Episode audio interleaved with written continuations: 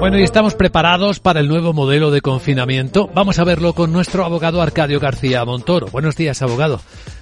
Buenos días, Vicente. ¿De qué hablamos? Pues de que a veces parece que volvemos a la casilla de salida. ¿Te acuerdas cuando hace poco, más de cuatro meses, a finales de febrero, anunciábamos que la justicia apoyaba aquella decisión de sanidad en relación a un hotel de Tenerife, donde dos huéspedes, en ese caso italianos, dieron positivo por la COVID-19. Esta vez ha sido en Albacete y no un hotel, sino todo un edificio con 20 vecinos confinados por dos brotes durante 14 días de entrada.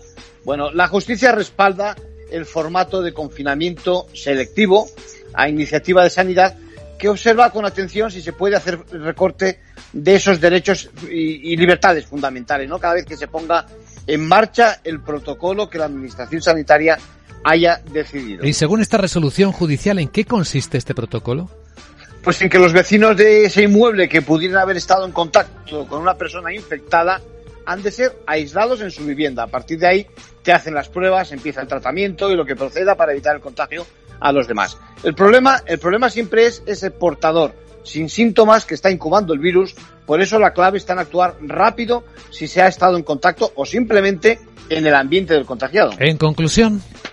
Bueno, pues ya sabemos que en cualquier momento puede ponerse en marcha esa operativa preventiva proporcional, en palabras de la justicia, para evitar ese pico agudo de infecciones que consiste en los 14 días de confinamiento en nuestro entorno próximo de entrada. Gracias, abogado.